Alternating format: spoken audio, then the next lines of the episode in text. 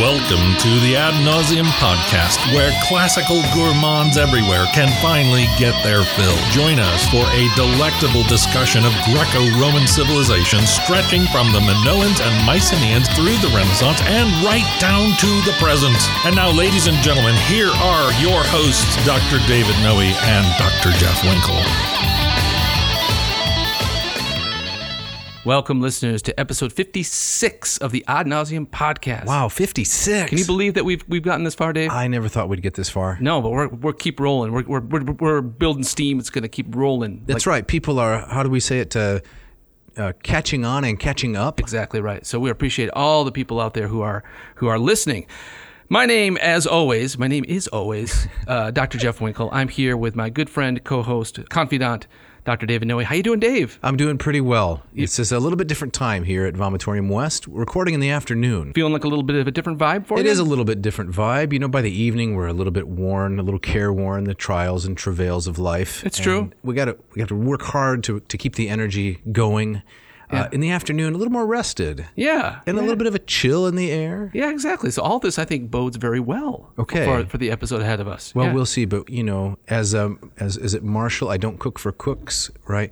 We should just let the audience decide how it went. Exactly. You're right. Let's, Okay. uh, let's back it off. Hey, I got a, I got a shout out. Let's to- to hear get it. us Started. And this goes out to Suzanne Williams. Yeah, she's been waiting a while for this shout out. uh, She has, and this is well earned. and you talk about super fan. Oh man, yes. Uh, we love Suzanne. lo- All her, her comments and and She's somewhere near the top of the pack, I have to say. she. Oh yes, if if not at the top. She sent this brilliant. You remember this brilliant faux cover? Yes. Something she photoshopped or something of the frogs and a, a book that you and I were going to write. and Exactly. Scratch and sniff Latin. this is brilliant. It was great. It was it was funny. It was clever. So I'm. She's clearly thrown down the gauntlet. She's raised the bar. Whatever, that's whatever right. phrase you want to plug in there. In terms of super fandom. Yes. Well, who is Suzanne? Well, Suzanne writes to us. She says, I'm returning to teaching Latin in Northwest Arkansas this fall after staying home with my kids for several years. I fell in love with Latin and couldn't ever get away from it, so I ended up minoring in, in it at Florida State for fun. Of course. And that led to a teaching job in Florida and then in Texas. Uh, my husband was in the military, so moving around a lot. I found your podcast to help me refresh as I get back into the game, and it has not disappointed. I love that. Yeah. I love the way that she talks about Latin as the game. Now, Yeah. I know it's an expression people use. Are you in the game? Right. But Yeah. as I get back into the game, that's the right attitude to have about teaching Latin. exactly. She's like, put me in, coach. I'm ready. ready." to play Exactly. today. It's Oh. Yes, dire straits. Uh, that's uh, John Fogerty, center uh, center field. Sorry. Sorry. Yeah. So thank you, Suzanne, for being such a loyal listener, for encouraging us so much in our work, and uh, keeping the flame alive out there, right? Absolutely, we love it. So, Dave, I got to eat some crow this week. Okay. Before we launch into today's topic, which we haven't mentioned yet. Let me uh, pull up a fork here and Yeah. uh, take some photos. So, uh, apparently, last week when we were talking about the state mottos, What's a motto with you? I made this very bold claim that uh, Minnesota, I think I said something like, the only state that should have a hockey team actually doesn't have a hockey team. yeah, you were you were doing your Jesse Ventura voice, right? Minnesota. right, right. I think I was, yeah. So I was completely wrong. I mean, I think I was right in that they they were the North Stars for many years. Don't don't try to s- Listen, Don't listen. try to save it. You can't salvage anything here. So I'm not a huge hockey fan. I think that's probably obvious. No. Right. So I, I thank the correction, um, but I'm also a little irritated because I learned that they might have the worst name for a team of all time. They're the Minnesota Wild. The Minnesota Wild. Wild. And so it says, Can you turn an adjective into the name of a team? I guess- suppose you can, but you shouldn't. no, you shouldn't. The Florida Ferocious. Right. It says like it's like they tried to pick a name that wouldn't offend anyone and ends up irritating everybody. Yes, you're right. Because it couldn't be a Native American or some kind of animal or something like that. Right. The Minnesota Wild. Wild. That's right? terrible. So, but I was wrong. Okay. And I, s- I sit corrected. Speaking of eating crow. Yeah. I did a little research. On, on eating crow. Because I was relishing this moment, and uh, the the eating crow, right? Yeah. Oh, It's gustatory. We're gourmands. Yeah, yeah, yeah. All okay. right, So, what do you, what do you got? So here's a quote from somewhere on the interwebs. Some language experts say this expression comes from English writer Rudyard Kipling. Kipling uses an image of eating crow in his 1885 short story, The Strange Ride of Marrowby Jukes. Hmm. So Jeff, you're going to want to you know get out a pencil and take some notes here Oh, yeah, I- I after the- should. the hockey performance. Yeah. Marrowby Jukes was a European colonist in India. While traveling one day, he falls into a sand pit and cannot escape. Another man, a native Indian, is also trapped in the same sand pit. The Indian man stays alive by catching wild crows and eating them. Clever, right? Mm-hmm. Marrowby is full of pride as he yells, I shall never eat crow. I see. So kind of eating crow would mean to swallow one's pride. Exactly. Yes. Swallow one's pride, swallow some crow, Yep. and you know, live to fight another day. Interesting. So that's what you've done, Winkle. I have. Trapped in the pit of um, hockey error. Right. You live another day. Right. When I first learned this, I was shaking my fist a little bit. You know, I'm not going to admit to this. I was not going Correct. to eat that crow, but now I'm, I'm, uh, you know, serve it up. Smart move. Yeah, I guess that's what so. makes you a good co-host. And you have the opening quote, do you not? Yes. Uh, so We sh- should we tell people what we're talking yes, about? we should. We're talking about You ought to see the wizard, the wonderful wizard of Oz. You find he is a wizard of Oz, if ever a wiz there was. If ever, oh, ever a wiz there was, the wizard of Oz is one because, because, because, because, because, because, because of the wonderful things he does. the famous oracle at Delphi, uh, one of the, the, the most famous oracle in uh, the ancient Greek world, if not one of the most famous oracles in the world. So- Absolutely. So, I'm a, um, I'll read the opening quote. This Let's comes, hear it. This comes from an article called The Oracular Process by a certain Herbert Huffman from 2007. He writes The oracular temple of Apollo at Delphi is described by Plutarch as the most ancient in time and the most famous in repute in the Greek, in the Greek world. More modestly, Joseph Fontenrose observes that from the 6th century BC, it was the most popular of Greek oracles, attracting clients from all Hellas and beyond. However, such was its prestige that most Hellenes after 500 BC placed its foundations in the earliest days of the world. Before Apollo took possessions, they said, Gaia and her daughter Themis had spoken oracles at Pytho. For that matter, it is the longest enduring and best known centralized or- oracular shrine in the ancient Mediterranean and ancient Near Eastern world. In the almost three decades since the publication of the last comprehensive study of the Delphic Oracle, that by Fontenrose, nothing has emerged to alter his observation that, if we look elsewhere in the ancient world, we find no example of an established inspiration oracle like the Delphic and other Apolline establishments. So high praise. High praise. So basically, if I can summarize, because this is some excellent academic prose by Mr. Huffman, Mm-hmm.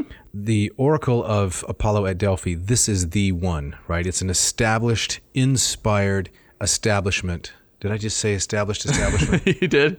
Oh, I'm, tripping. I'm tripping it up today. Could you summarize the article for us? I think between the lines, he's saying there were, I think it was- there was many oracles. out there. Competitors. There. were ma- there were many competitors, but none as established and long lasting and as influential as the oracle at Delphi. Got it. Yep. Got it. Got it. So, what are we bringing the listener today? Well, we're going to break it down. We're going Okay. to talk about what an oracle was, how you would approach an oracle, what kind of answers and questions did the oracle give and, and receive, and uh, get a better understanding of kind of its place in the ancient Greek world. It's a great story. Makes sense. Mm-hmm. Makes good sense. So as we get right into it, we have to ask the first question, right? Yes. That of definition. What do we mean by an oracle? What- Right. What, precisely is an oracle? And I believe you've got you have some Greek to help us I out. do. I Okay? did a little bit of research. This is from uh, S.C. Woodhouse. This is his uh, English Greek lexicon, published by the University of Chicago Library in 1910. So, oracle, here are some of the words that the Greeks would use to describe the concept of an oracle there's ta, chresterion, ta, manteon. Then there are uh, such expressions as a, a message from heaven, would be a, a logos or perhaps a logia. Um, a phatis is any kind of an oracular expression, a hephatis or a thesphaton. So the, the concept is that the gods are speaking to mortals. It's not something that they have to do. It's not something that you can compel them to do, although if you line up all of your sacrifices properly, you're more likely to get a good response. Indeed. But the, the common Greek verb chraomai, one that every student learns in a Greek class, means to use, to enjoy, or famously to consult an oracle. Hmm. And I remember when I was learning Greek, lo, these many years ago, I, s- I should say beginning to learn Greek, this verb stuck out to me, you know, quite conspicuously. Yeah. To use something, to enjoy something, I understand that. But that the Greeks had a specific word for the consultation of an oracle. It is really striking. yes, it is. Uh, you apparently had the same experience. It did. I, mem- I remember that being on my you know my earliest vocabulary Your list. flashcards, right. And it was a it made it very easy to remember because of that that you know so-called third definition was Correct. so specific. Exactly. Yeah. So Greek verbs have this amazing specificity, and I thought, well, this must be important in their culture. They have an entire verb devoted to the idea. Of consulting an oracle. Correct. They That's don't right. just cobble them together. Right. Now you find oracles. I mean, this is not specifically a Greek thing. Um, I mean, there are you know, traditions around the world that, that there are certain places and certain priests and priestesses uh, through whom. Uh, where you can consult the, the, the gods. That's a very common idea around the world. Uh, but we're going to dealing. We're going to talk about kind of oracles in uh, broadly in the in the Greek world, uh, in the Mediterranean world, and there were a number of them. uh, but none as important as Delphi. So there were uh, figures we call sibyls, kind of the these priestesses who were, for lack of a better term, mediums, Right. Through whom the gods would would you know, shriek and sing. We find one at Erythrae in Asia Minor. Okay. uh, which so was quite a ways east. quite a ways east, but like in, in antiquity, that was part of the Greek, larger Greek world, right? Okay. Uh, the Sibyl at Cumae yeah, the famous one in right? Italy, yes, right? Famous because of uh, Virgil, Right. The the character Aeneas visits there on his travels. Yes. Finds out about Rome's future. We and we got to do an episode on that. that Of course, that be- extraordinary um, kind of a keyhole tunnel that you go into. In Yes. Cumae is, is amazing. Yeah. Have you visited there? I have. So that's a site where I haven't been. Oh, you haven't. But I the thought we were there story- together. No, no, Okay. no. That was some other co-host. Okay. uh, but the the story of the establishment of the Cumaean Sibyl and Apollo's involvement in that failed romance is really interesting. Yeah. Oh, yeah, yeah, yeah, yeah. But for another time. Right. There is a the oracle of the of the uh, hero Trophonius in Boeotia. Right. Uh, a place I'm dying to go. A cave where you descend as a your own catabasis to consult the dead. But you've been through Boeotia, though, I right? have, but I've never stopped at this particular site. Driven past the, the ruins of Thebes. Yes, it- it- right, exactly. Now it's just a big solar farm, basically. Is it now? Yes. Sad. I, I was always unimpressed with Thebes. I was too. Well, that's because the thing was razed several times. true. With only Pindar's house being spared. That's true. That's right. Right. But we also have some in the far west. Far right? Mm-hmm. west, uh, the Oracle of Menestheus in Spain, and now getting uh, back to the Greek mainland, uh, Dodona. Dodona, where you and I did visit together. Yes. In And thi- 2011. Yes, and this was not an Oracle of Apollo, but that of Zeus. Yeah, I like that site uh, a lot. Me too. It's one of my favorite places. We have to cover that at some point because it's it seems now I know that the the buildings contemporary with the oracular site have all you know disappeared,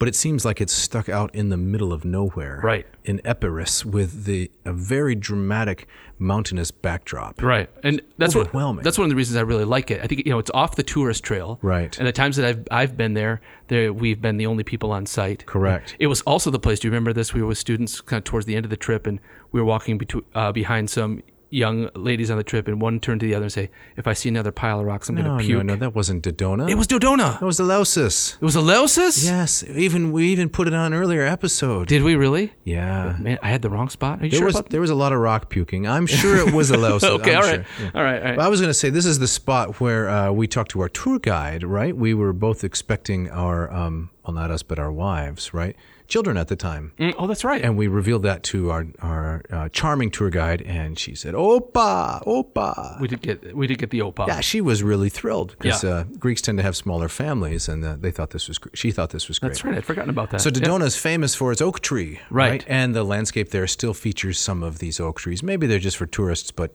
it's a really gorgeous spot. It is a real good gorgeous spot, right? Dodona. And then of course Delphi. Yes, the subject of today's episode. Right.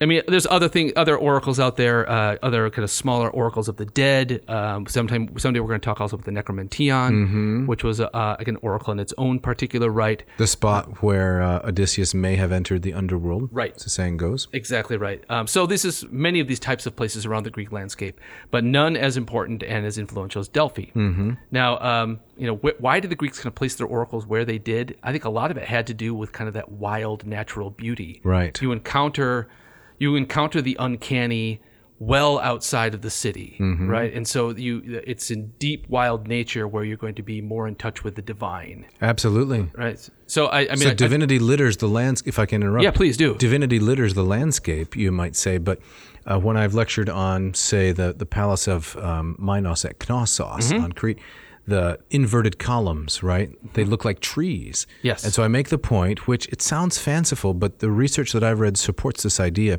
that part of the, the goal of uh, Greco Roman architecture is to bring the outdoors inside. Yeah. And the column was originally a type of homage to the tree without a doubt. because you come into a sacred gl- uh, glen or glade, right?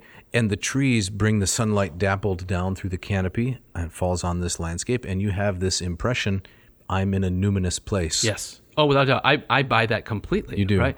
And this idea that kind of like the building of even a temple like the Parthenon, the idea is kind of behind that is you, you can never outdo the beauty of nature. Right. The best you can do is kind of extend it, Well, yeah. Right. Im- imitate it, imitate it. and then extend it by making it stone. You're yeah. saying. yes. Right. Yeah. Uh, So I think that's that's that that power th- of the numinous place Mm-hmm. is all has its fingerprints all over kind of the locations of these oracles. Right. Now I often describe when I talk to people about my travels, I often describe Delphi as the most beautiful place I've ever been. I say the same thing. Do you really? I do. Now I haven't. I haven't been, you know, that many places in the world. Yeah, me, my, me either. Yeah. Uh, I've been to, you know, I've never been to South America. I've been to um, uh, Korea, but not not China or many places east.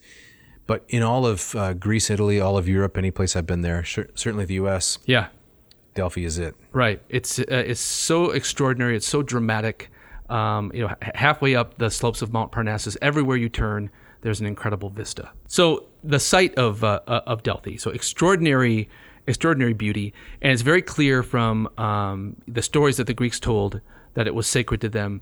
Uh, for many many reasons, not just because of uh, of its site as an oracle, but they attach many legends to to Parnassus that um, set it apart. Yeah. So Parnassus is the mountain which, on whose slopes, the uh, the site of the oracle is Yes, the, south shrine, Mm-hmm. the south side of the of the slopes of Parnassus. Yes. overlooking the Gulf of Corinth. Yeah. And you look down. This was, as you were saying, the natural beauty. I was there for the first time in 2011. You were there earlier, Mm-hmm. but um, you look down from the site and uh, you look down into the sea of olive groves Yes. down below. More than a million black and silver leafed. ol- Leaved olive trees in the valley below. It's Yeah. just breathtaking. Incredible. And then this in the sparkling sea in the distance. right? Correct. Yeah, it's, it's, it's unbelievable. And you can see to the other side of the Gulf of Corinth and you can see the Peloponnesus. right. Yeah. On a clear day, it's the, the, the view just goes on and on and on. It's incredible. Yeah. With little bits of smoke rising from the valley as the farmers are clipping uh, the the olive trees, pruning them, right, and then collecting all of the branches together and burning them. yeah. So Yeah. It's it's it's incredible.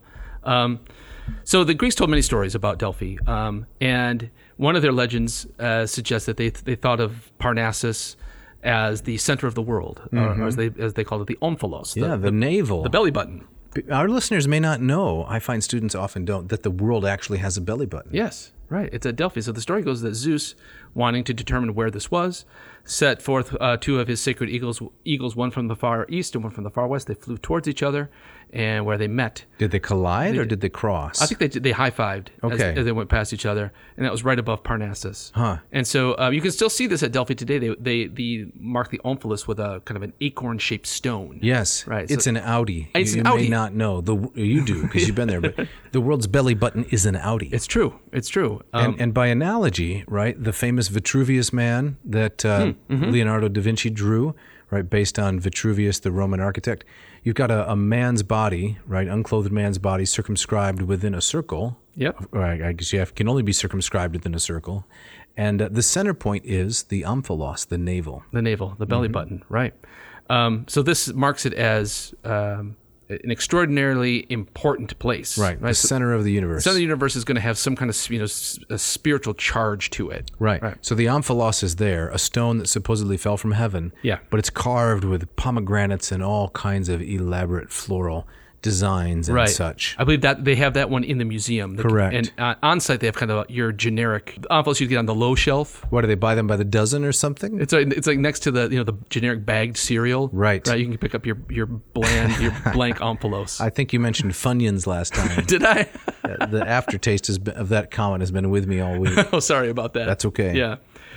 So, uh, at some point, the tradition developed that Apollo becomes associated with this Correct. place, right? And so, one version of the story goes is that you know he's a young god. Apollo's one of the deities that's usually depicted as beardless. He's Mm-hmm. going to be eternally young. Driving a motorcycle. Exactly. Kind of rebelling a little bit. Wind flipping through the hair, very James Deany. Right. Yep. Not sure he wants to accept Zeus's, you know, control. Right. And so he's wandering around, kind of looking to kind of you know establish his own Yeah, make a name for his himself. own. He wants to do his own thing, Right. And he finds himself on the slopes of Parnassus, where he finds the site guarded or inhabited by this giant snake. a giant snake. Right. The with- pytho, as they Yeah, call with it. its serpentine coils. So pytho or pitho apparently is the Greek verb to rot. Mm-hmm. yes. You're getting to that. no, go, take it away because that, that is where I was going. But tell Okay. it. Yeah. All right. So, um, as a kindness to the locals, because Apollo, you know, is a, a god of culture, right? He's a he's a god of civilization. What's the word I'm looking for? Cult hero. Um, s- certain expression I'm trying to grasp. I mean, God of Civilization, I think, says it. All right. Uh, Yeah. Well, we'll go with that then. So he thinks, well, I can uh, off this giant serpent, and then the locals will have more ease and convenience in making a living. So he takes his bow and arrow, his silver bow, and his, his quiver with caps on both ends, and he uh, kills the snake. Yes. And then he buries it underground. Well, a giant serpent like that is going to stink as it rots, and that's what it does, right? So pitho means to rot, and that serpent then, uh, you know, decomposed entirely. The catch is that he didn't know this snake was um, sacred to Gaia, to Mother Earth. Right, right, right. So, I mean, one of the, the theories about this story is that um, in slaying the the snake, we're seeing kind of a, uh, a kind of a male based cult kind of supplanting what was an earlier kind of earth based cult. right? Hmm. Yeah. this called myth of the matriarchy. Yes. Right? Yeah, and so uh, A we- mostly discredited theory, I think. Yeah. But that's Max Muller, isn't it? it is. Yeah, The, the patriarchy versus matriarchy origins Right. of Greek and Roman myth. most scholars don't think much of the theory any, a- anymore. But it's it, I think it's an at least it's an interesting idea when- Absolutely. when looking at a story like this. Absolutely. Yeah. So he uh, so Apollo takes the takes the the um, the governance of the site and um, He has to do some penance. oh it remind me of that. Yeah, well, I mean, Guy is very angry, so he has to go through a time of purification and so forth to atone for killing the Pitho, which, although you'd want to do it to help the people, you're not supposed to do it because the uh, the snake is sacred to Gaia. Right. There's lots of stories uh, in Greek mythology like that. Um, and and uh, Apollo, I mean, he, he he does that again where he has to, what what we talked about, like the play uh, Alcestis, right? That's right. He's also kind of doing penance uh, once again Right. for uh, his hot temper. Yeah. Wasn't that Hercules? No, it's uh, it's Apollo. Oh, my mistake. Yeah, that's right. It's Apollo who then gives uh, Admetus the gift of My mistake. escaping death. Right. Okay. Yep. So then, in um, in gratitude, I guess, and kindness to the locals uh, there at Delphi, he establishes the oracle. That's right. So after the establishment of the site, uh, and there are actually Mycenaean ru- ruins there at the site, so it goes way, way back to say 2300 to 1800 BC.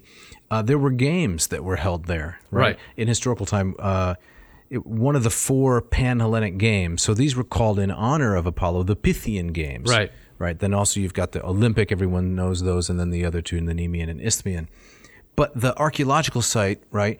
We climb up the side of the mountain, and and you remember I can see it right clearly in the mind's eye. The stadium is at the very top of the slope. Yeah.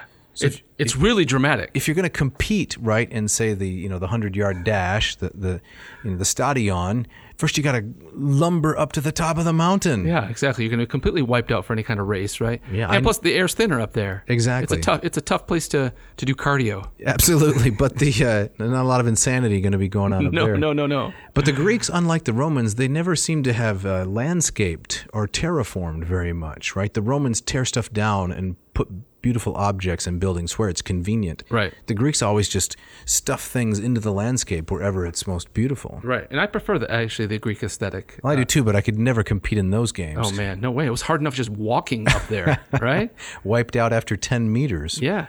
But it's great. You, after you walk past the whole site, the temple, the oracle, the theater, you keep going up kind of through the forest. Also, Right. boom, there's this full scale stadium there. Yes. It's, it's incredibly impressive. It is, which the Romans, you know, adapted a little bit. They put seating in there. Right. But you remember the the phenomenon, right, or the experience. You get to the site and you think, "Oh, this is a grand view. I couldn't see anything better than this." You go up 50 yards up the slope and now you think, "Oh, well, this is the best This is view." the best and that view. just keeps happening the further up you go. It is. It's breathtaking. you don't think it could get any better. yep. So the earliest temple is dated to when? About the ninth century. I- Okay. I mean, you go back that far, it's it's it's a lot of guesswork, but Mm-hmm. we think that it was a, a working, functioning oracle somewhere, at least by the ninth century, and that's that's we're still kind of in those Greek Dark Ages Right. at this at this point. And this is the temple to Apollo, of course. Uh, Right. Right. Yeah. And Temple to so- Apollo. Yeah. The earliest, uh, the remaining temple though is seventh century, right? We- Um, we, have some ruins there of the. Uh, The, the temple that, that you see today is, is from the fourth century. Ah, my mistake. But it's built on the remains of a seventh century Right. temple. So there, are, you know, there's layers to this thing. yeah, Right. and this is a Doric temple. yes. Right. Right. So there's a few columns that are have been you know reset Right. reset up there. Uh, I mean, we know on the fourth century temple it had, it had these famous maxims over the, the doors on either side, or uh, "Genote Seauton," Yeah, know thyself, and "Maiden Agon," nothing too much. nothing too much. Right, that- What uh, Plato and Aristotle, respectively, made a lot of this. That's right. So we'll get to that later. But Plato with the Gnothisauton, know thyself, and the Aristotelian golden mean, don't overdo it. Mm. Right. Made in a gun. It's uh, it's it's the like the slogans of De, uh, the mottos, if you will, of Delphi. Absolutely. Yep.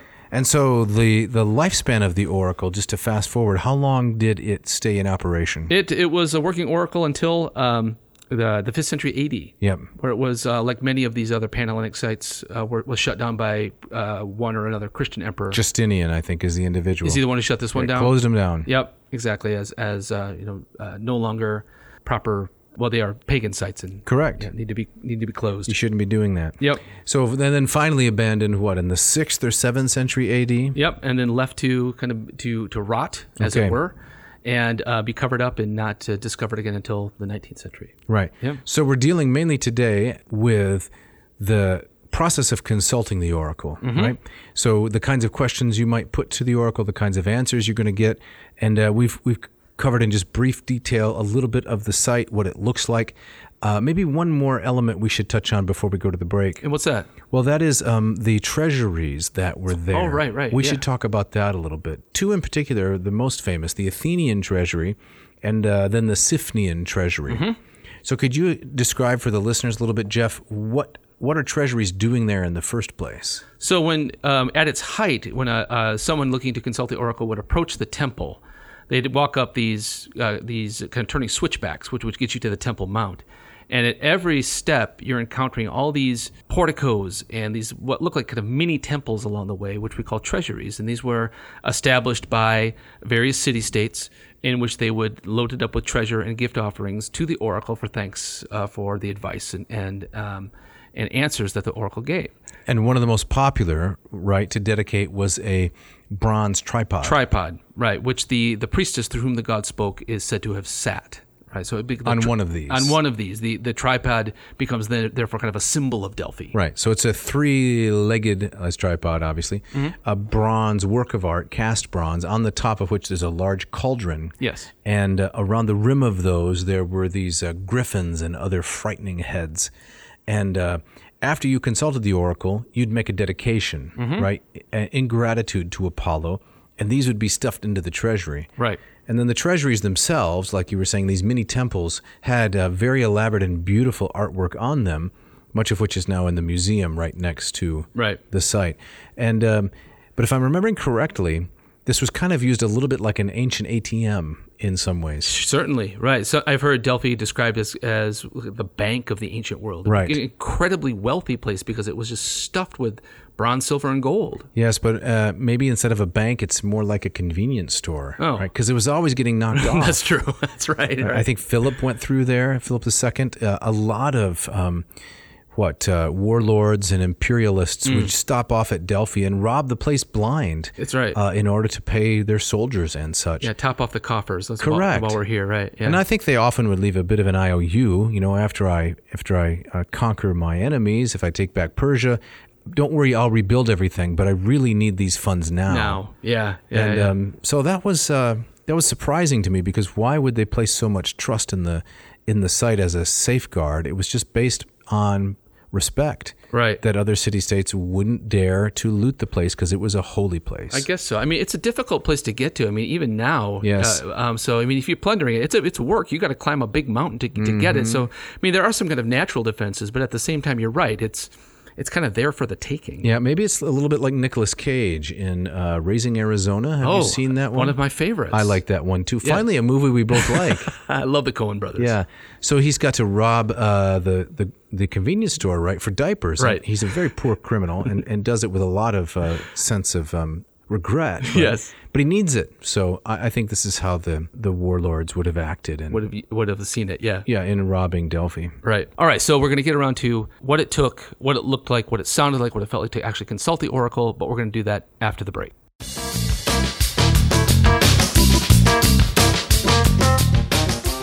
This episode of Ad Nauseum is brought to you by Racial Coffee of Portland, Oregon. Mark Helwig and his crack team have solved all of your coffee based problems. Jeff, what do you like about the Ratio 6? Uh, that's the machine that I have on my countertop. Um, I love everything about the six. I love the way it looks. It's sleek. It's beautiful. Minimalist, kind of. Minimalist, right? I, Right. I like to get to get the coffee, the whole thing kind of set up the night before. So in the morning, I stumble downstairs. I hit the button. It goes through the bloom stage, gets rid of all that nasty CO2, enters the brew stage. You can see the the the, um, the water bubbling, and Right. you can hear it steaming through the Fibonacci head, down through the cone, into the carafe, where just a few minutes later, I have the um, the perfect coffee waiting for me. You're drinking some great coffee. It's true. Now, is this just kind of a solo enterprise for you, Dr. Winkle? No, no, no, no. My my wife loves it. My wife is actually a, a much bigger uh, kind of coffee aficionado than I am. She loves it. Um, she she's saying it's I don't praise- think you should say your wife is much bigger. I think you should say she's more dedicated to coffee. I said she's a bigger aficionado. Oh, I'm sorry. My okay, mistake. sorry, that- She loves coffee more than I do. And so she loves it. She's loved it from day one. My my my my boys are fascinated with it as kind of a machine. Kind of a science experiment. It is. It's it's great stuff. And you have the ratio eight. I have the eight. Which you yes, love. I do. It's uh, in oyster. You can choose different colors. It's got walnut accents. There's not a, a piece of cheap material in the entire thing. In fact, there is no plastic in it whatsoever, except a tiny little bit at the nozzle where the water comes out. That's it. I have that on Mark's authority. Right. And now, speaking of the ratio eight, um, what's the big news about uh, for our listeners? Yeah, the big news, which uh, we're going to keep announcing uh, next week also, is that you can now get the Ratio 8 for 15% off, not just the 6. which has been the offer uh, up to this point. Correct, because Yep. that's been in stock. But now the 8 is in stock also, and you can use the same coupon, which is. It is ANCO. Yes. You go to ratiocoffee.com, um, find the machine you want, the six or the eight, Put it in your grocery basket, and uh, hit click, send, buy, submit, you're going to have it. and you will not regret this. No, you will not. This coffee machine will last a long time. You might even leave it to your descendants.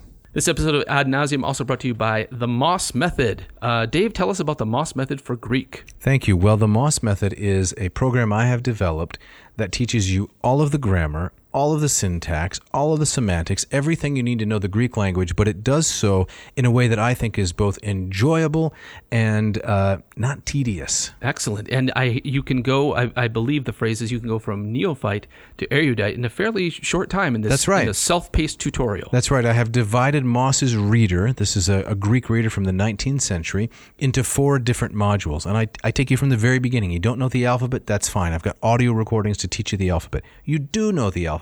Good. Then I teach you how to syllabify, how to break up the words into syllables, right? Even a big Greek word can be pronounced uh, accurately if you just break it down into the syllables. Then I teach you verbs and nouns and pronouns, all that kind of stuff. But we never lose sight of the fact that it's a language and it's supposed to be enjoyable. Excellent. Now tell us about this office hours feature too. Right. Well, the office hours are, is the opportunity for my Moss students to connect with me directly.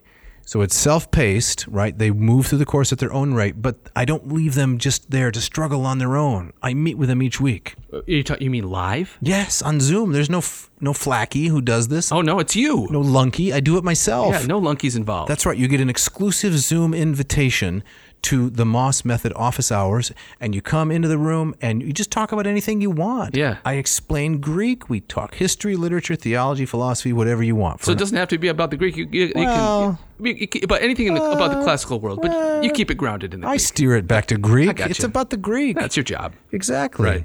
Oh, that sounds great. So if you're trying to learn New Testament, if you quote learned New Testament in seminary, but you feel like you're getting a little rusty, you want to scrape the barnacles off, this is the course for you. So how do you go about doing this? You go to mossmethod.com, you watch the introductory video, uh, you read how the course is described and laid out, and then you, you purchase it and we get going on this. Sounds great. Check it It's out. $299 value. I don't think you're going to regret it.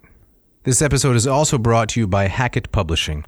Jeff, I'm at Hackett's website right now. Yeah. What are you looking at? I'm looking at the things they have, the, the volumes they have on offer for devotees of the classics. Yeah.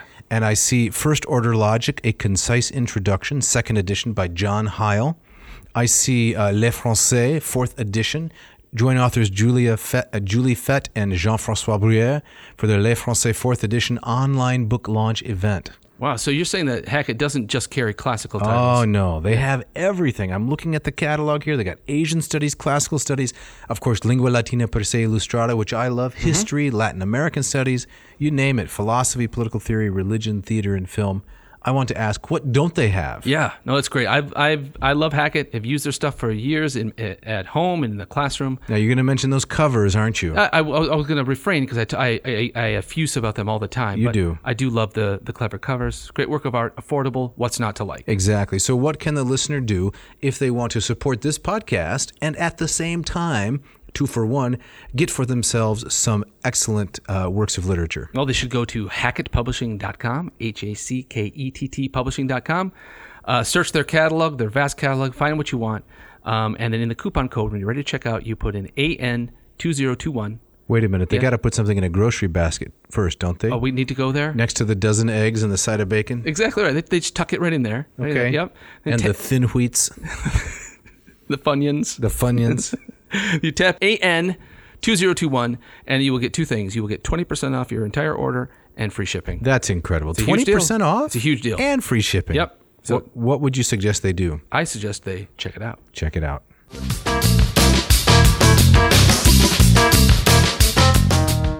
Okay, Jeff, so as we get back into it, Mm-hmm. can you explain to us a little bit about who consulted the Oracle? For whom for whom was this designed, you might say? Right. It's. I mean, there's difficulties, and we'll we'll get into these as we as we go along.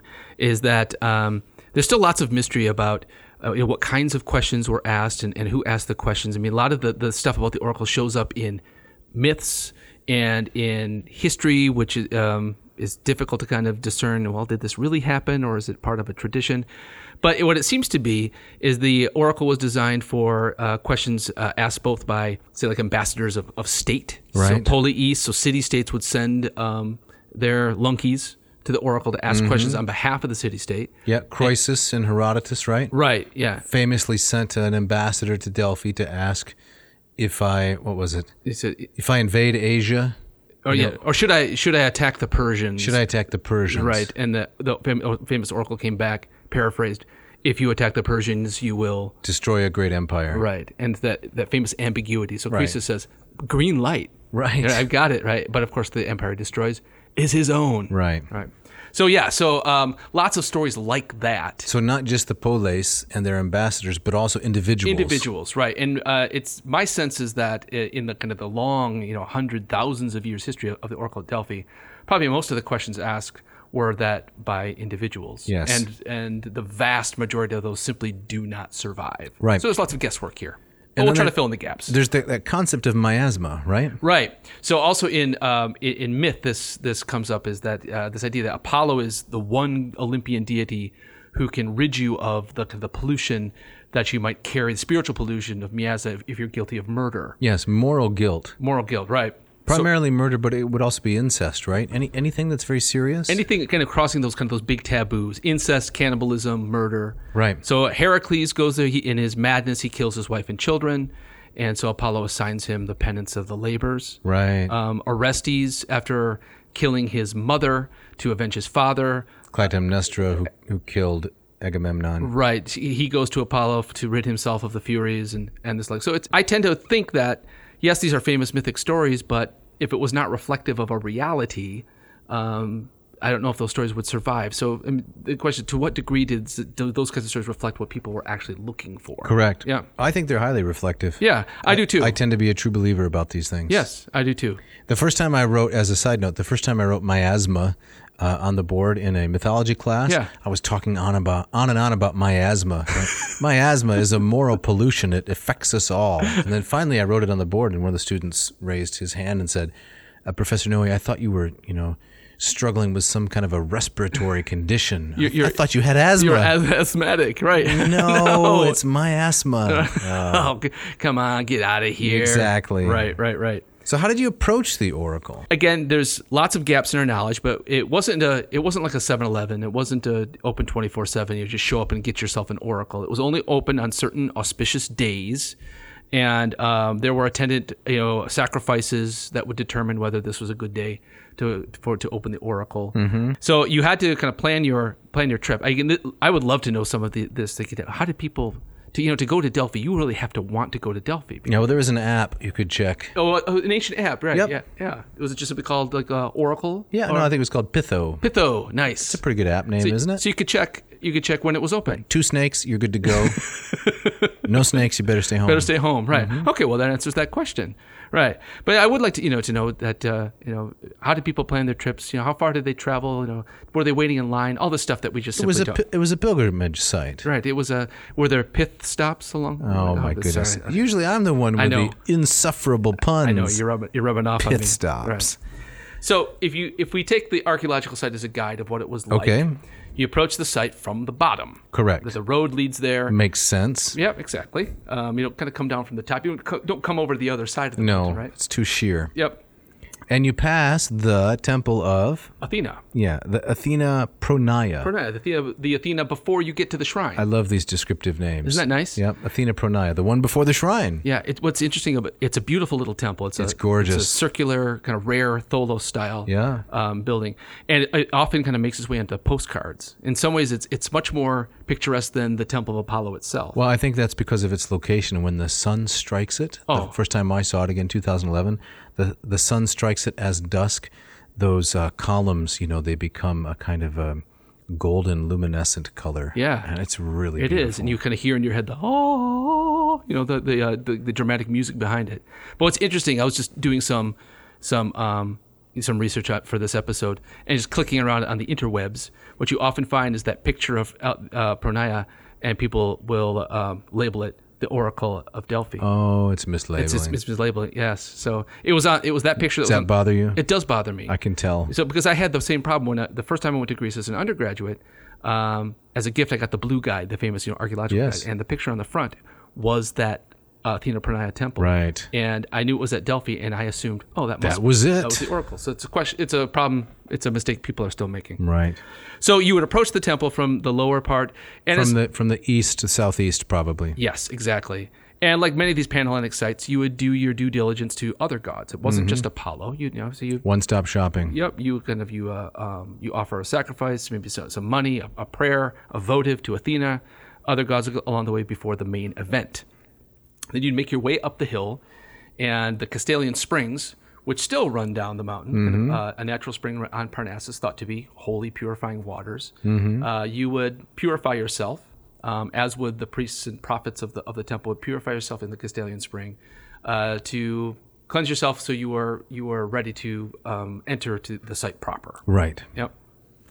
Then you make your way up the switchbacks, which we were talking about. You walk past all the treasuries. And the statues and the tripods. It and- must have been overwhelming in its heyday. You know, You know, today the, you know there- there's that Athenian treasury which has been heavily reconstructed. Correct. In a sense, um, but in its heyday, it must have just if the sun was shining, it must have been blinding. Yes. You know, glittering all of all of those tripods and the, The gold, the bronze, the silver, the the gleaming buildings. yes, multicolored, by the way. Right. And uh, there was a little spot there where each of the Roman uh, emperors had a, um, uh, you know, a, a f- a bust or a statue. Right. Mm-hmm. You know the spot I'm talking about. I do. And you- you'd file past that on your way up because the Romans took over all these sites and reconstructed, expanded, decorated. Some would say what. Um, defiled them i suppose But it, uh, I mean, as opposed to other places where the Romans would you know raise things to the ground, Correct. They were by and large deep lovers of of all things Hellenic and, and kept these things going, mm-hmm. right?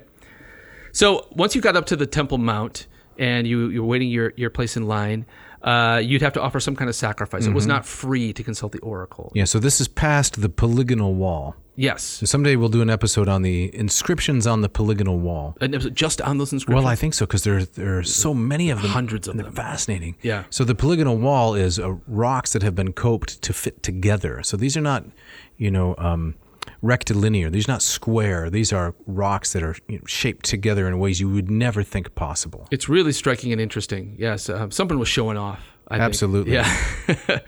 You go past that, you come up to the Temple Mount. Yep. And so uh, you'd make a you'd make a sacrifice. The the priests before the the the, or, the day of the oracle, they would make sacrifices to kind of open the whole event. Uh, you'd have to bring some sort of, of sacrifice. A- Again, who knows how consistent it was over the centuries. Um, other things I've read, you were you'd bring a if you couldn't afford a full sacrificial animal, you could bring a sacred cake. You know, it's like a honey bun or a Leftovers, kind of. little Debbie snack Right. cake for uh, for the priests, and that would get you uh, get you entry. And so, um, if the sacrifices went well, if they did, if the um, you know if the animal didn't shake the water off its head, Right. things like this, um, then then it was a go.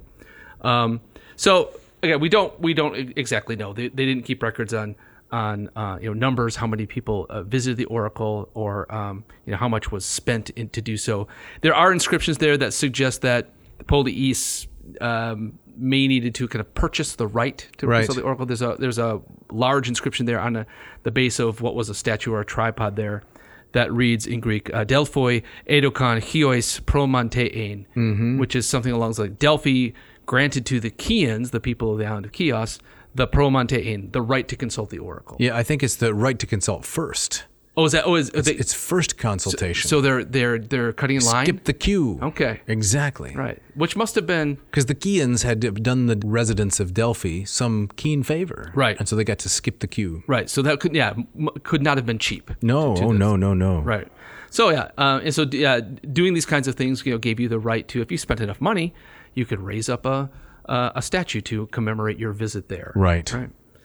So- and, and these yep. things came from a great distance. Chios is interesting, one of these islands, right? But uh, there's Naxos. You know, the Naxians made dedications there. So this was really a pan-Hellenic site. They came from all over the place, as well as the East, as we've said. But this was not limited to a small geographical era. No. area. Right, it wasn't just the locals doing this. No, no. People made journeys that must have taken weeks Right. uh, to do this. A truly international site. Yep. So if all of that went well uh, and everything was cleared, then the inquirer would enter the temple. There's some question about you know, how far into the temple, you know, were the the the uh, questioners allowed inside? Um, some think yes, some think no, but they would meet there with a uh, um, with one of the the prophets or the priests of the temple, and they would ultimately take the question into the the back room, the kind of the, the sanctum sanctorum, the, Mm-hmm. the the holy of holies of the temple, where the the medium sat, the so-called Pythia. Yeah, this was a young woman, Mm-hmm. right? We're going to get a description here from Plutarch. Is that right? Yes, and Plutarch was a priest at Delphi himself, so Yes. he knows what he's talking about. So, so Plutarch is um, in the Roman era, right? First century AD, Mm-hmm. uh, writing in Greek. yes. And he wrote a lot about Delphi. Yes. And kind of the mysterious things that happened there. And so, and he was an eyewitness, uh, an insider. So um, he's trustworthy. So uh, he writes about the, the Pythia. Even so, the maiden who now serves the god here was born of as lawful and honorable wedlock as anyone, and her life has been in all respects proper. But having been brought up in the home of poor peasants, she brings nothing with her as the result of technical skill or of any other expertness or faculty. Wait a minute. Yes. She, she couldn't do anything? She couldn't do anything. Because she was raised in the home of poor peasants? Because Uh, I mean, Plutarch's maybe being a little bit of a snob. she here. drive a car? I think the idea is she's kind of a blank slate. Okay. Right? She's got to be like, empty and pure. And this is necessary for the divine influence to come upon her. yes, right. As she goes down into the shrine. On the contrary, just as Xenophon believes that a bride should have been as- seen as little and heard as little as possible before she proceeds to her husband's house, so this girl, inexperienced and uninformed about practically everything, a pure virgin soul becomes the associate of the god. So, kind of hidden away to play this very circumscribed and very deeply holy role for the Greeks. Yeah. A tabula rasa, like you're saying, Yes. just a blank slate. Right. So that's from Plutarch's Moralia. I want to give some credit to the translator here. Please this do. is a public domain translation. It is. Uh, Babbitt Babbitt. translated that for us. Yep. So she's back there, and this there's one, kind of one of the one of the big mysteries of what happened back there. Mm-hmm. So uh, by all accounts, she sits in this back room, perching on the top of a tripod, and they, she would receive the question, whatever it was.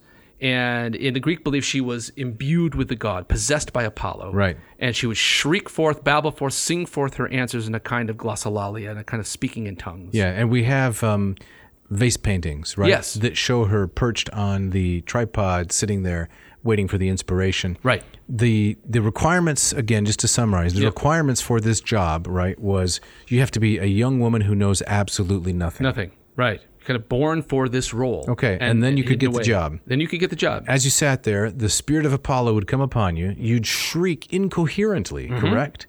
And then, how did this this uh, incoherent shrieking get translated into something that was intelligible for the uh, person making the request, asking the question? then apparently the the priest who took you back there was trained in this art and would would be able to interpret. And then he would respond in, in the famous examples. He would respond in a few lines of verse to answer your answer your question. Mm-hmm. Perfect hexameter. Yes. So this is where I typically uh, introduce a note of skepticism. Hopefully. Oh, Okay. All right. Well, I mean, when I'm lecturing on this to students, because I want them to believe that this was all real in the sense that the persons involved truly, really believed that the the God was uh, imparting knowledge and wisdom. Yes. And, uh, you know, based on my thoughts of what the place represents, I think that was true. Uh, yet, this part is a little bit hard to accept. What What do you find hard to accept? Well, the shrieking uh is immediately translated into perfect and beautiful hexameters. right. Right. Right. Right. Yeah. There's got to be a large element of human influence there Surely. and exactly how that interfaces with the concept of inspiration you know is is unclear to me Right. No, I hear you. I hear you. Right. So I think some of this, of course, I think has been exaggerated by these historical accounts. Right. But I think a lot of scholars think that most of the questions that were actually posed to the oracle were, were designed to get a yes or no answer. okay So, uh, I mean, I, there's probably some embedded historical truth there. I mean, I, I'm also skeptical that you know the pr- the prophet was, you know, had a perfect examiner waiting. I mean, I also you know heard that you know the the response to the oracles were kind of like fortune cookies that they are they were ambiguous enough that you- Definitely. You, could take them in many ways. So maybe they had like. You know, a pocket full of hexameters. and say, Right. oh, this will work for somebody looking for advice on colonization. yeah something important is going to happen today Right. Exactly. That's for me. Well, wow, man! So glad I came. Right. Three weeks by boat and donkey. Exactly. so glad I bought the Kung Pao. Right. Ex- Exactly. Yes. There's also a question about what happened in that back room. So Right. If we if we if we reject that she's not being possessed by the god Apollo. So we discount, right, the supernatural explanation. Mm-hmm. Yes. So then we're left with what? Hallucinogenic drugs. Oh, some dr- drugs or some kind of vent of gases from the earth, mm-hmm. um, which is a really interesting. Those are the two leading ones, aren't they? Right. And there she were chewed some kind of leaves, and, and when we were there at Yeah. Delphi, this is the standard tour guide explanation. Yes. that uh, Christiana gave us. Right, right. So sometimes it's it's some strain of the laurel tree which was sacred to Apollo that if you chew that in enough quantities, um, What what were those quantities? Like a bushel, or was it? um, at least a bushel. Okay, right. It's a large amount. yeah, It exactly. will addle your brain Yeah. enough that someone would think you were possessed by Apollo. but but high fiber. That's the word. so by chewing on that, you um, yes, you get so, you have you enter kind of an altered state. And, Okay. And so um, you know in a si- in a similar way that It's plausible. that you know in the '60s, you know, dropping acid is, Right. is kind of a religious experience. and um, here I'm going to venture into something I know almost nothing about. Oh, go- go for Which it. is both irresponsible and perhaps typical of academics. uh, Native American rituals using, is it uh, peyote? Peyote, yes. Right. So this is a, um, it's an herb that is what? It's burned in an enclosed setting, Mm-hmm. and the smoke and steam that it emits has a mind altering quality. yes. After which you are supposed to have closer contact with the divine. Uh, you go on a, your vision quest. Yes. Exactly. You meet your spirit animal. Correct. So that's the that's the theory. Yeah. Now the other theory is geological rift. Right. And um, this is interesting. Uh, There's there's been some geological study of the Mm-hmm. site that does show that there is a vein of natural gas that runs underneath the temple. Mm-hmm. This is making me uncomfortable. the, the, the gas part? You're gonna riff on rift, is that right? I wasn't going to, but Okay. feel free to. No, go ahead. And so one of the theories is that this if this vent there was kind of a natural vent in And the she ground. was she was poised. The Poised. Pythia was poised directly over it. above it, right? And was maybe that's one of the reasons she was she was elevated. Okay. And and so she's inhaling these fumes. Methane. It's a, I, I guess. Okay. Yeah. Um, and that's also kind of altering her her state. And so I've also read the theory that that's one of the- that's the- one of the reasons or the reasons the Greeks thought this site was sacred. They were kind of wandering through this area, and in that spot. They felt a little weird. They Right. Hmm. felt altered, and so that must be from the gods. And so let's And commemorate. actually there it. was an explanation. Right. And long story short, you, you go from that to the Pythia inhaling these fumes and shrieking her oracles. I don't know. It's a I, I So you're not sure what to believe. I'm not sure what to believe. okay, yes yes or no. Supernatural? I always like yes or no, Winkle. Supernatural? I, I can't say yes or no. I can't- Okay. so I will I- Ask me. I leave the door I leave the door open to, Okay. to to that kind of thing. All yes, right. uh, yes or no, Dave. What's the question? Supernatural? Yes. Yes. Really? Yes, supernatural. And at the end of the episode, I'm going to bring in a scriptural reference, which may not clinch the deal, but I think is highly suggestive. Okay, you've got a little card in your pocket. I got a What- card I'm going to play. Well, excellent, right? No, I, I, I don't think that that you know if the if the oracle didn't give good advice, it wouldn't have lasted what two thousand plus years. See right? that that is an argument that I find persuasive, but there's a good counter argument. Yeah? and that is vulgus vult decipi, right? The mob wants to be deceived. Okay. So it doesn't matter how accurate it is. It was a pleasant excursion which gave the appearance of reliability, and therefore people did it. Okay, well you can feel you can fool some of the people all the time, but you can't fool all the people all the time, right? So I Yeah, I can't even follow you there. good enough. all right. Um, so yeah, it's it's one of those tantalizing tantalizing mysteries that you know what happened back there, how should we read it, how did the Greeks see it? Um, let's leave it as a mystery. All right. Okay. so I would just like to summarize. We got Yes. we got the possession, which is the supernatural explanation, uh, which you can't give a yes or no answer to, but I'm I leave the door open to it. okay. Then we have um, hallucinogenic drugs, and then we have geologic shifting. Yes. Okay. that pretty much covers those are the main theories. Yes, right. absolutely right. it. Now, what about answers from the oracle? Right. So mo- the most famous ones show up in. Uh, there- I mean, Herodotus was fascinated with oracles. Yes. And, and so lots of these stories. And, and Herodotus is, is one of those historians where sometimes you have to take what he says with a grain of salt. I suppose. Yep. I like him. So the story of Croesus that we talked about, you Yeah. know, um, uh, it's in Herodotus. These oracles they're presented. They are riddles that have to be deciphered correctly. Croesus fails and destroys his own empire. Yes. Um, one of my favorite ones is this is this oracle that the Athenians received, while they were uh, they had the, the Persians kind of coming upon them during the, the Persian War. Yeah, so the lead up, right? Between between Marathon and Thermopylae, that 10 year stretch in Yes. the 480s. Right. And so the, the Athenians are kind of bracing for the worst and, and kind of knowing that the Persians are coming and that they are, if they don't do something, they are doomed. Uh, so they, they send a, a delegation to, to Delphi to ask the god what to do. Yes. And it's a complicated story. There's kind of a back and forth. But ultimately, uh, the oracle comes and tells them uh, if you're going to save yourself, you have to trust in, famously, the wooden wall. You have to trust in a wooden wall. Yes. Uh, may I digress for just a moment? yeah, yeah, yeah. Did we do an episode on the events of Thermopylae? We did do two episodes. I think we did. Yeah. Have those been well received? Um, I think they're lagging a bit. I think people should, if you're listening, you should go back and, and, and listen to them. Like, I thought they were very good. Could this be my attempt to guilt the audience into going to listen to some Oh, Guilt- previous episodes? Guilt away. so these featured the work of Peter Green, That's right. great historian. Right. Yeah. It was the brackish tang. It was where it came from. That's right. Okay. All right. But back to the wooden wall. Right. So um, let me, I want to read uh, A.D. Godley's translation of this particular oracle. So that, again, You're not going to give us some hexameters? um, I think in the interest of time, I think we're gonna we're gonna I'll just get the translation. Or do you want you want to read some Greek? no, you got to do it, Jeff. This do? Um, Is, this is beautiful stuff. Let's hear it. Okay, I'll just give you a few lines. So this is in the hexameter, the same you know meter of, of Hesiod Right. and Homer, right? Udunatai palas di Olympion ex ilasastai, lisomene poloisi logois kai meti di pucne, soiditud auti se pose reo adamanti palasas. Very nice, Jeff. Very nicely done. Yes, that, that last line there, kind of uh, all yeah, kind of a pure hexameter. Yes, lots of dactyls there. You want me to read a little bit of the translation, or would you like to do that also? Oh, I, I, I sense a- sense a little indignation. Oh, I got over there. lots of resentment. All Let right. me tell you. Well, let me uh, let me ease that a bit. Go ahead and read some. Vainly does Pallas strive to appease great Zeus of Olympus. Words of entreaty are vain, and so too cunning counsels of wisdom. Nevertheless, I will speak to you again of strength at Amantin. Shall I go on? Yeah, please go. Okay. And I'm sorry, all will be taken and lost that the sacred border of Kekraps holds in keeping today, and the dales divine of Kithaeron. Yet a wood built wall will by Zeus all seeing be granted to the Tritoborn, a stronghold for you and your children. I love how the, kind of the vast majority of that of those verses it's pretty dark. It's like Right. there's no hope. You know, all Athe- done. Athena's uh, appealing to Zeus, but he's not listening. Right. However, there's a the, the wooden wall might grant you some safety. Yes. So Pallas, right, is the goddess of, of Athens, obviously. Yes. So the oracle is put in terms of Athena, the tutelary deity of the city, appealing to her father Zeus. Right.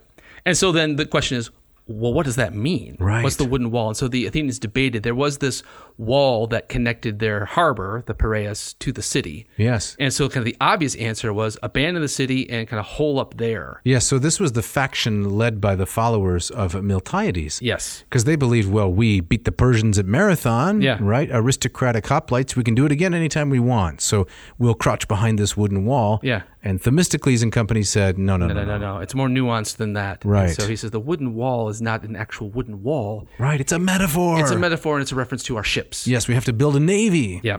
And so they're putting all their chips in the in the ships. Yes, chips in the ships. Ships, ship chips. Yes. and in 10 years, they built an amazingly large navy and trained all of these men uh, to be rowers. Right. And gave birth to democracy, as we know. But now the wooden walls was still there on the Acropolis. This is in the Peter Green volume. Mm-hmm. Uh, but of course, the Persians just ran right over it and burned the Acropolis to the ground. right. The city was destroyed. Yeah, because a wooden wall is not going to save anybody. No, no, exactly. So it's uh, but the, the of course the navy ultimately defeats the Persians at the Battle of Salamis. Uh, Correct. the, kind of the, one of the major turning points in ending that war. And in Western Civ. So Yes, the abs- rest is history, as they say. Yep. So what about the uh, the response to Oedipus? This Oedipus, right? So Oedipus also goes to the oracle when he's uh, kind of wondering about you know, who I, who am I? You know, he Right. learns that uh, there's rumors that he's been adopted. Yeah, he's in Corinth uh, at a at a banquet. A drunk insults him, so he flees Corinth right into the hands of fate. Right into the hands of fate, and so um, he's thinking that you know the king and queen of Corinth were his mom and dad. Now he's not so sure. Right. So he goes to Delphi and basically he asks, you know, who am I? And the oracle tells him, you are the man who will murder your father and marry your mother. Yeah, Ekahomo, you're the one. You're the one. And so again, that that that that twist, he receives um, the most unexpected answer, perhaps. So that's also. Uh, we might say that's kind of a trope in the way these stories are told. Um, but again, it, it does seem that many of the questions, maybe most of the questions, were uh, the, the Pythia just simply had to, she could shriek forth her glossolalia, and the priest would say, mm, no, Right. Yeah, Maybe. maybe right, something like that. And that, would, but that certainly would have kept the line moving. Yes. Definitely. So well, a famous example of, of, of kind of the yes or no answer is this this famous story of, about Socrates. Correct. Now we've told this before in brief, right? In the Gorgias episode. Mm-hmm. Yeah, How yeah. many ships will your face launch? Right, right. But we got to tell it again. Yeah, it's a great story. Yes. So, um, and the most famous version of this comes from um, uh, Plato's Apology, where Socrates is on trial for his life, and he talks about his his friend Chirophon. He's a groupie. He's uh, Chirophon is a groupie, Chirophone's a groupie. right? And Chirophon apparently went to Delphi to ask something along the lines: Is Yeah. is Socrates of Athens the wisest man of all? Well, it was more it was more nuanced, I think. He just wanted to settle the dispute, so he asked a non-loaded question: Who is the wisest Oh, the- man okay, of all? right. And the answer came back: Socrates. Socrates, so not ambiguous at all. Right. right. Why is he the wisest man? Because he is the one that he's the only one who seems to know that he knows nothing. Exactly. Right. Probably most oracles, when they were asked, got yes or no answer, or just kind of the short one word answer that would take care of it. My sense is that would probably that makes more sense for rather than kind of these long dramatic hexameters and, and the like, which can push the boundaries of believability. Yep. But now from Dodona, we want to move on to Dodona. Yeah, please, yeah. Now from Dodona, we have some more specific questions. Right. So at Dodona, this wonderful archaeological gift is they found all these little lead strips Yes. Mm-hmm. on which people would write their questions. And in that, that, you remember that wonderful little museum there. And I do. They have them up on the wall there. And so it's from Dodona we get um, much more so than ever from Delphi. Um, uh, some very specific questions that people asked, and they are they're wonderful because they're so they run from kind of the the grandiose to the mundane. Well, are you going to read some of them Yes. to us? Or are you just going to keep teasing So us? some like of them. this? So um, yeah. Th- so some of these lead strips. One says, um, "Who poisoned Aristobula?" Everybody wants to know who did it. Exactly. It's, uh, I think it was Jimmy. Okay. It's just my theory. All right. All right. Uh, one also says, uh, "Should I ask for citizenship now?" Mm-hmm. Right. or should I wait? Should, should I wait? Yeah, for a Black Friday sale or something. Yep. Lots of uh, along these lines. Uh, to which God should I pray in order that my business prospers? Mm-hmm. Right? So people want a little kind of boost, divine boost for their, uh, for their you know wagon shop. or Yeah, whatever. the next one I love. yeah. Who stole the sheet? Who stole the sheet? You wake up uncovered Right. and you want to know well, who stole it. That's what I say. It, it's it, in my house. It's, it's my wife every time. Okay, that's a little. What do they call that? TMI. Was that TMI? That's Okay, so- TMI. So, well, I, I wonder. I, I would love to know. Let's move on. Let's Okay, let's move on. Okay. And then, um, uh, should I stay or should I go? Oh come on! No, it's there. This is made up. it is not. I mean, It's again. It's the Clash song. It might be even the inspiration for the Clash. song. really. Right. Should I stay or should I go? Right. In which they say, you know, if I go, there will be trouble. If I stay, it will be double. Now that's from the Clash, also, from the isn't Clash. it? Right. So, it, which But is that's a real. That's a real. Que- I don't remember that one. yes, exactly. Should I should I stay in this place or leave? Okay. Should I stay or should I go? Right. It's a good question. You know, in that song though, you know, if he stays, there will be trouble, or if he goes, there'll be trouble. If he stays, he will be double. So you, you go, right? I would think a so. It's pretty easy. Mm-hmm. It doesn't doesn't seem to be mu- much of a dilemma. Uh, take it up with uh, Joe Strummer. okay. All right. Is that the uh, musician? Yeah, he's dead. But uh, Right. eh, all right, you promised you promised a a, uh, a, a gospel trump card to kind of seal the Yeah, deal. yeah, a New Testament kind of uh, insight on this, Okay. and I want to just mention a couple of things as we wrap it up here. So John Milton wrote a poem that I like. Not a fan of Milton generally, but he wrote a poem called "On the Morning of Christ's Nativity." Okay. in which he says, uh, answering the question, where did all the pagan gods and goddesses go? His answer is basically, the advent of Christ drove them all away. Hmm. And that's why they're not around anymore. Okay. And it's quite a dramatic moment. Uh, I don't remember the exact words. Maybe we'll cover it sometime. But as the infant Christ lifts his uh, fist out of the cradle, Zeus and company, they all head for the hills because they know their time is up. So they, they get out of there. Yes, they get out of Dodge, Okay. right? Because the real God's here, you know, the show's over and the counterfeits are done. Huh. Interesting. I find that a really compelling and, and interesting uh, poem. It's beautiful. Hmm. So here's from Acts chapter 16, verses 16 and 17. So we Hmm. covered this a little bit uh, in the episode. From there, they went to Philippi f- yeah. with uh, Ken Bratt. Yes. Yes. So agenata de poreo mennon hemon estain praseuchen paidiskein tina echusan pneuma puthona Euthana. hupantesai hemin. All right, so that's that's just that part there. Which the ESV, as we were going to the place of prayer, we were met by a slave girl who had a spirit of divination. So that's how the ESV translates it. But you heard the word right?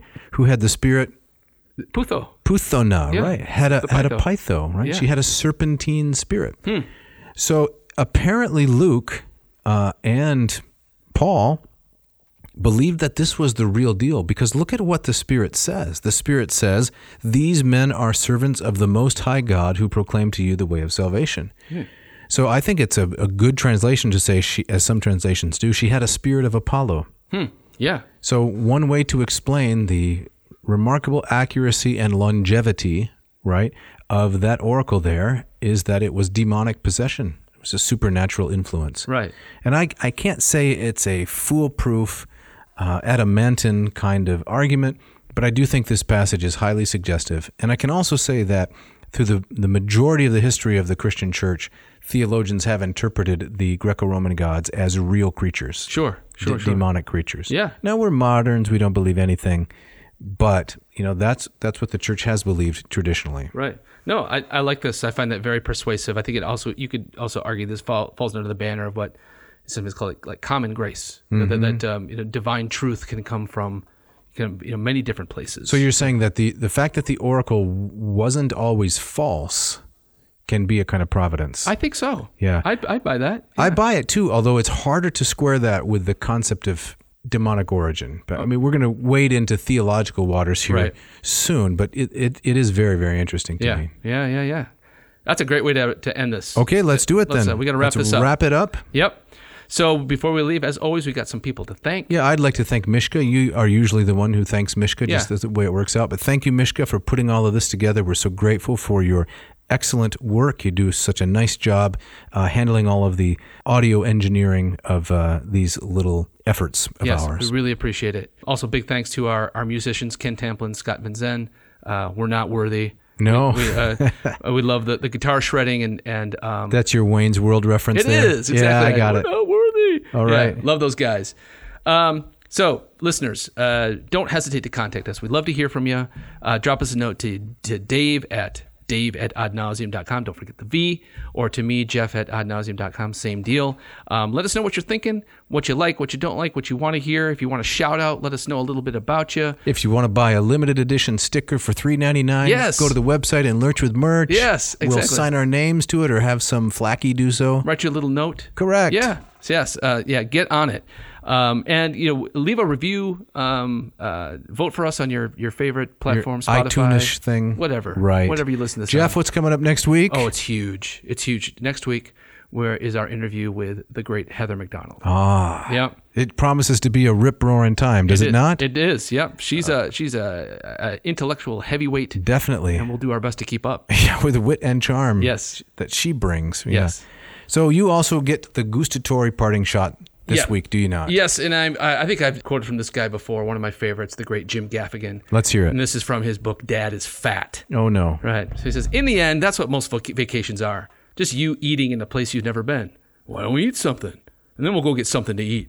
Then we should see that thing we're supposed to see. They probably have a snack bar so we can get something to eat. But after that, we definitely got to go out and get something to eat. Yeah. Thanks for listening. Thanks.